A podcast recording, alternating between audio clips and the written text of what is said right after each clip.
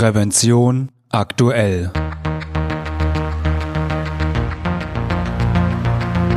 Ihr Podcast für Sicherheit und Gesundheit bei der Arbeit.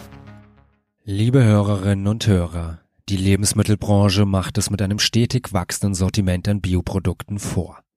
Das Essen muss schmecken, aber es soll auch ökologisch und am besten fair hergestellt sein. Die Textilindustrie hinkt beim Thema Nachhaltigkeit dagegen hinterher. Noch. Denn das geplante Lieferkettengesetz könnte die Unternehmen zu einem Umdenken zwingen. Doch bevor es losgeht, noch ein kleiner Hinweis in eigener Sache. Wussten Sie, dass es Prävention aktuell nicht nur als Podcast, sondern auch als gedrucktes und elektronisches Magazin gibt? Die aktuelle Ausgabe 5 2020 ist soeben erschienen. Themen der Ausgabe sind unter anderem Alarmsignale im Abwasser, Kläranlagen und Corona, Lärmschutz in Großraumbüros, Auswirkungen des Lieferkettengesetzes sowie Maßnahmen gegen den Fachkräftemangel. Neugierig geworden? Dann schließen Sie doch ein kostenloses Probeabo ab. Mehr Informationen finden Sie auf unserer Webseite prävention mit ae-aktuell.de. Doch jetzt genug des Housekeepings. Wenden wir uns wieder dem geplanten Lieferkettengesetz zu.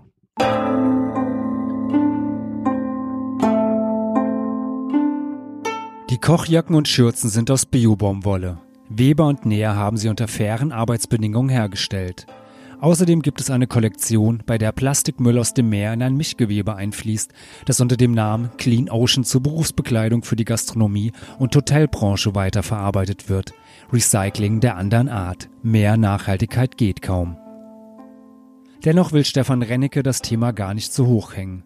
Dabei zeichnet sein Unternehmen Kaya und Kato genau das aus.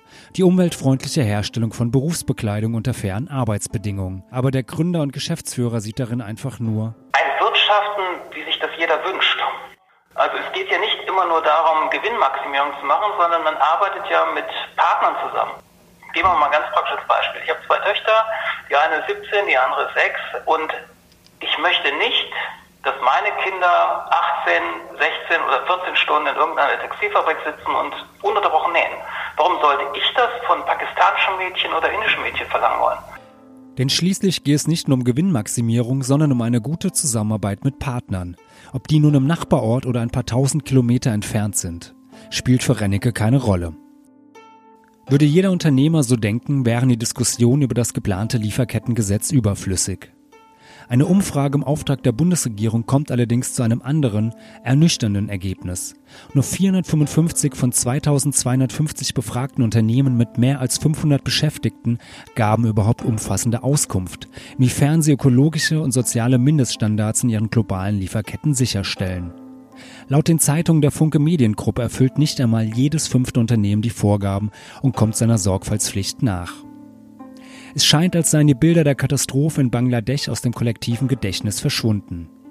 Damals, am 24. April 2013, stürzte in einem Vorort der Hauptstadt Dhaka das achtstöckige Fabrikgebäude Rana Plaza ein.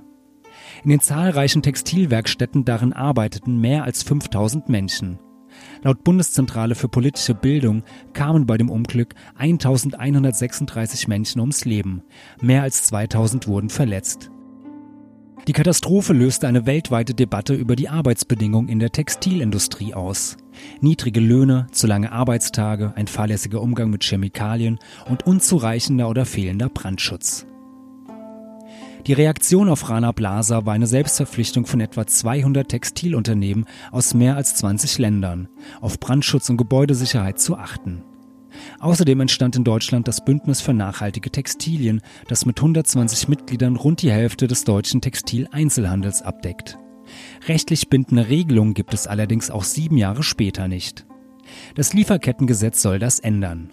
Damit hätten Betroffene, beispielsweise aus Bangladesch, die Möglichkeit, Unternehmen in Deutschland verklagen zu können, sollte es zu einem Schaden kommen. Entwicklungsminister Gerd Müller von der CSU und Arbeitsminister Hubertus Heil von der SPD wollen die Betriebe, wie im Koalitionsvertrag vereinbart, in die Pflicht nehmen. Die Ausbeutung von Mensch und Natur sowie Kinderarbeit dürfe nicht zur Grundlage einer globalen Wirtschaft und unseres Wohlstands werden. Die Spitzenverbände der Wirtschaft lehnen den Gesetzesvorstoß ab und warnen vor einer Überforderung der heimischen Unternehmen. Das Gesetz sei ein Wettbewerbsnachteil für deutsche Firmen, erklärt der Deutsche Industrie- und Handelskammertag. Die Bundesvereinigung der deutschen Arbeitgeberverbände hält es für problematisch, wenn Unternehmen für Missstände aufkommen müssten, die auf Dritte zurückzuführen seien und nicht im eigenen Verschulden legen. Die Bundesregierung lässt sich von der Kritik der Wirtschaftsverbände bislang nicht von ihrer Haltung abbringen. Vielmehr strebt sie ein europäisches Lieferkettengesetz an. Ein Befürworter des Lieferkettengesetzes ist die Initiative Fair Where Works des Frauenrechtsvereins Femnet und der Umwelt- und Naturschutzstiftung Global Nature Fund. Die Position ist klar. Menschenrechte sind nicht verhandelbar. Zudem würde ein Gesetz für mehr Chancengleichheit sorgen, ist Femnet-Projektkoordinatorin Mareike Mulder überzeugt. Denn es kostet in der Produktion mehr Geld, auf faire und ökologische Kriterien zu achten. Entsprechend seien auch die Produkte teurer wenn es einen Standard gibt, dass alle sich daran halten müssen, dann ist auch derjenige, der mehr in die Richtung unternimmt, nicht benachteiligt auf dem Markt. Als benachteiligt empfindet sich Brands Fashion nicht. Nach eigenen Angaben Europas Marktführer für nachhaltige Arbeitskleidung. Die einfach überzeugt sind davon, dass das Wirtschaften nicht über den ähm, über der Menschenwürde stehen kann. Wir sehen das als Investition in die Zukunft. Insbesondere sollte jetzt auch ein Lieferkettengesetz in Kraft treten, ähm, sind wir da schon gut aufgestellt. Wir können unseren Kunden zertifizierte Lieferketten anbieten und erfüllen im Prinzip schon einen Großteil, wenn nicht fast alle Punkte der geforderten oder der Anforderungen eines Lieferkettengesetzes. Sagt Maret König. Sie ist beim Modeunternehmen aus Buchholz für die Nachhaltigkeitskommunikation zuständig. Zwar sei der administrative und zeitliche Aufwand hoch, aber die Nachfrage nach ökologischer und fair hergestellter Kleidung steige seit Jahren, zumal sie auch nicht viel teurer sei als konventionelle Ware. Brands Fashion hat für die Produktion eines seiner T-Shirts mit einem Verkaufspreis von 19,90 Euro ausgerechnet. In Indien ökologisch und fair hergestellt, kostet es inklusive der Zertifizierung 3,64 Euro. An gleicher Stelle mit konventioneller Baumwolle hergestellt, beträgt der Fabrikpreis pro T-Shirt gerade einmal 31 Cent weniger. Brands Fashion könne seinen Kunden zertifizierte Lieferketten bieten und erfülle schon jetzt einen Großteil, wenn nicht fast alle, der Anforderungen eines Lieferkettengesetzes. Darin sieht das Unternehmen aus der Lüneburger Heide also seinen Vorteil. Klar ist aber auch, sind ja ein Dienstleistungsunternehmen auch und erfüllen Kundenwünsche, können auch von konventioneller Baumwolle bis ganz hin zu kreislauffähigen Produkten ähm, anbieten. Insbesondere das Thema Kreislaufwirtschaft, also Recycling, stehe auf der Agenda weit oben. Brands Fashion will das vorantreiben. Wir möchten ein Rückführsystem erarbeiten, dass wir die abgetragene, abgenutzte alte Ware der Kunden zurückholen und dann recyceln können. Ebenfalls in diesem Bereich sind mit dem Siegel Cradle to Cradle, übersetzt etwa von Wiege zu Wiege, zertifizierte Produkte anzusiedeln, die eben auf Wiederverwertbarkeit der Materialien, aber auch deren Gesundheitsverträglichkeit sowie CO2 und Wasserverbrauch oder soziale Fairness bei der Herstellung geprüft werden. Im Sortiment von Brands Fashion zählen neben Polo-Shirts, T-Shirts, Hoodies und Gesichtsmasken zu dieser Kategorie. Das ist was, wo sich, glaube ich, die wenigsten Gedanken drüber machen. Das ist sehr, ein sehr hautnahes Produkt im Gesicht, dass da halt wirklich auf ein gesundheitsfreundliches Material gesetzt werden sollte. Sagt König. Die Cradle-to-Cradle-Produkte landen nach dem Tragen nicht im Müll. Sie sind biologisch abbaubar, erzeugen so Nährstoffe für den Boden und schließen den Kreislauf der Rohstoffe. Mit dem Engagement für nachhaltige Textilien begann Brands Fashion vor acht Jahren. Nichtsdestotrotz muss man wissen, das ist alles ein langwieriger Prozess. Das ist nichts, was von heute auf morgen umgesetzt werden kann. Weiß König aus Erfahrung. Auch deshalb bevorzugt das Modeunternehmen Selbstverpflichtung bei der Umsetzung sozialer und ökologischer Mindeststandards in den Lieferketten. Also grundsätzlich sind wir für Freiwilligkeit und Umsetzung sozialer und ökologischer Standards, Mindeststandards in den Lieferketten auf freiwilliger Basis. Wir sind aber auch der Meinung, wenn das nicht greift und Unternehmen nicht ernsthaft Bemühungen dahingehend unternehmen, dass wir gesetzliche Regularien befürworten.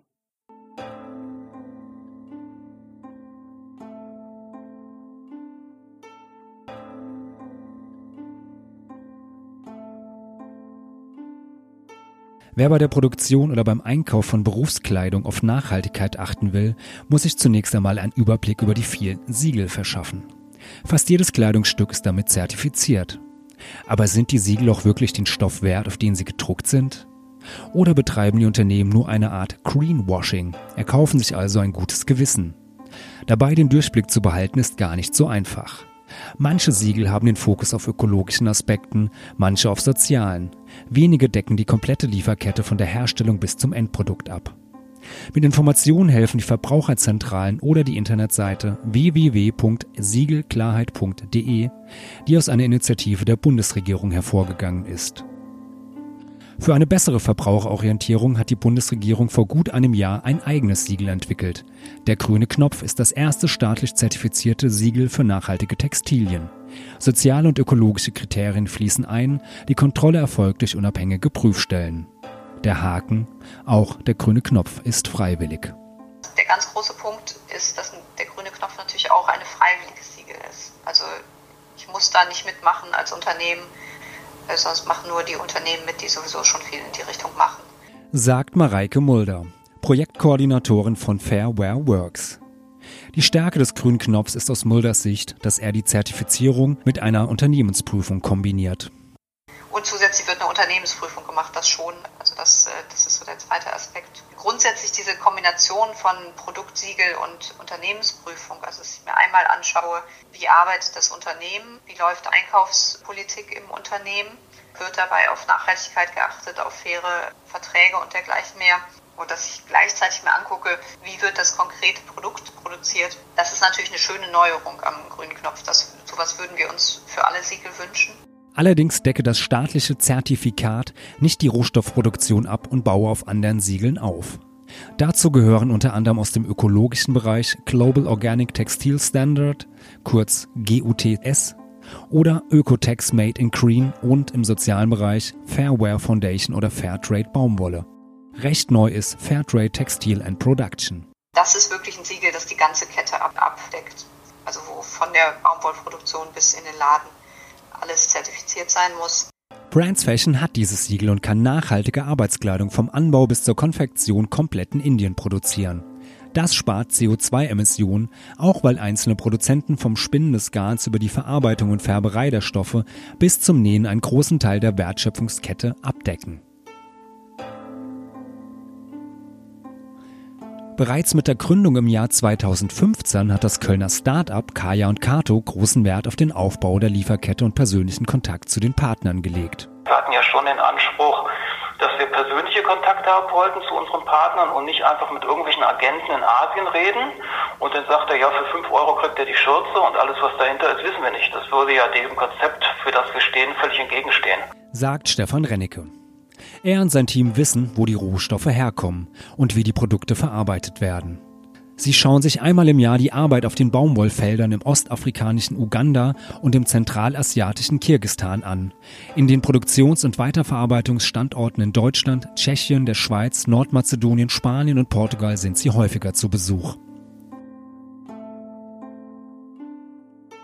Anhand einer Schürze beschreibt Rennecke eine typische Lieferkette. Die Bio-Baumwolle bezieht Kaya und Kato aus Uganda.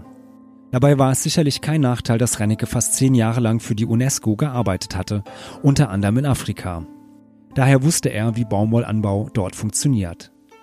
In Uganda arbeitet das Kölner Unternehmen mit einer großen Kooperative aus 40.000 Kleinbauern zusammen. Im Fruchtwechsel bauen die Landwirte Baumwolle, Kürbisse oder Kartoffeln an. Die gepflückte Baumwolle wird an Weberei nach Tschechien oder Deutschland geliefert. Äh, dort wird das Tuch hergestellt, dann geht das in die Veredelung, das ist in Deutschland oder in der Schweiz. Und von da aus geht es in die Konfektion. Und konfektioniert, das heißt, es wird vernäht, das machen wir zurzeit in äh, Nordmazedonien und in Tschechien. Zurück in Deutschland werden die Schürzen an die Kunden verkauft und ausgeliefert. Zuletzt hat Kaya und Kato die Dorint Hotelkette von seinen nachhaltigen Textilien überzeugen und als Großkunde gewinnen können. Legt man die Lieferkette Uganda, Tschechien, Schweiz, Nordmazedonien, Deutschland zugrunde, ist die Schürze von der Ernte bis zum fertigen Produkt etwa 13.000 Kilometer unterwegs. Klingt viel. Ein handelsübliches, konventionelles T-Shirt kann aber eine zwei- bis dreimal so lange Strecke zurücklegen. Wenn auf den großen Plantagen im US-Bundesstaat Virginia, in China, Indien, Brasilien oder Afrika seine Reise als Baumwolle beginnt. Rennecke sieht für sein kleines Unternehmen mit zehn Mitarbeitern keinen Nachteil darin, auf Nachhaltigkeit zu setzen und dafür auf höhere Gewinnmargen zu verzichten. Im Gegenteil.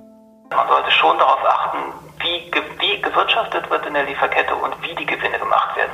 Und ich glaube auch, dass die Konsumenten immer stärker danach fragen werden. Ich glaube, das ist eine Entwicklung, da kommen wir gar nicht mehr dran vorbei. Andere Unternehmen würden dann nachziehen müssen. Gleichwohl, nicht erst in der Zukunft, sondern im Hier und Jetzt will Kaya und Kato bei den Kunden landen. Ich will ja gar nicht so idealistisch daherreden. Wir sind ein Unternehmen und wir müssen Gewinne machen. Das ist gar keine Frage. Also bei uns geht es auch um Gewinnmaximierung. Die Frage ist nur, wo setzen wir uns unsere Grenzen? Was nehmen wir für eine Gewinnmaximierung in Kauf? Bringt es Rennecke auf den Punkt. Dafür müsse die Arbeitsbekleidung qualitativ hochwertig sein, mindestens zwei bis drei Jahre halten und preislich im guten Mittelfeld sein. Das sei auch tatsächlich mit nachhaltigen Materialien und einer fairen Produktion möglich. Wo sie keine Chance hätten, sei im Superbilligsegment. Arbeitskleidung aus reiner Bio-Baumwolle stößt mitunter an ihre Grenzen, weil große Industriewäschereien nicht gerade zimperlich damit umgehen. Eine nachhaltige Alternative fand Kaya und Kato bei einem nordspanischen Unternehmen. Das entwickelte Produkte, bei denen Plastik aus dem Meer gefischt oder bei Sammlung am Strand zusammengetragen wird. Aus dem Material wird Polyester neu hergestellt. Kombiniert mit Biobaumwolle ergibt sich ein Mischgewebe, das den gleichen Ansprüchen genügt wie konventioneller Stoff.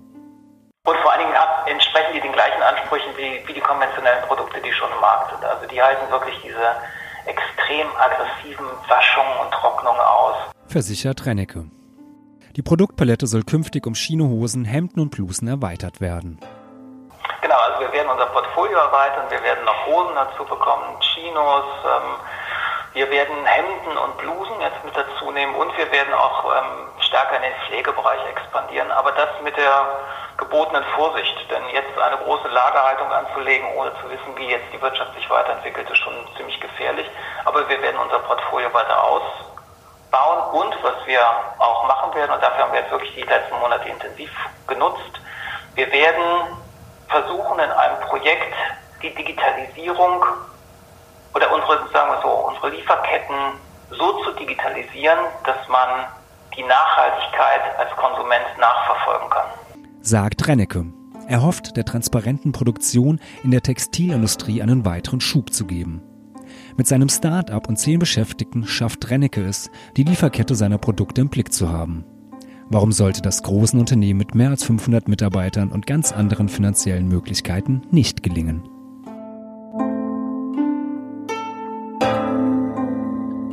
Das war Fair geht vor, auch bei der Arbeitskleidung. Eine Podcast-Produktion des Universum Verlags. Text Holger Schmidt. Moderation, Schnitt und Produktion Falk Sins. Liebe Hörerinnen und Hörer, ich hoffe, diese Folge hat Ihnen gefallen und hilft Ihnen weiter in Ihrem Arbeitsalltag. Und vielleicht haben Sie auch Anregungen, über welche Themen wir in diesem Podcast einmal reden sollten. Wir freuen uns über Ihr Feedback. Falls Sie uns zum ersten Mal hören, natürlich können Sie uns abonnieren bei iTunes, per RSS-Feed oder mit jedem gängigen Podcatcher. Und natürlich würden wir uns über eine positive Bewertung freuen, wenn Ihnen diese Folge gefallen hat. Und ich hoffe natürlich, wir hören uns wieder. Eine gute und sichere Zeit bis dahin wünscht Ihnen Ihr Moderator Falk Sins.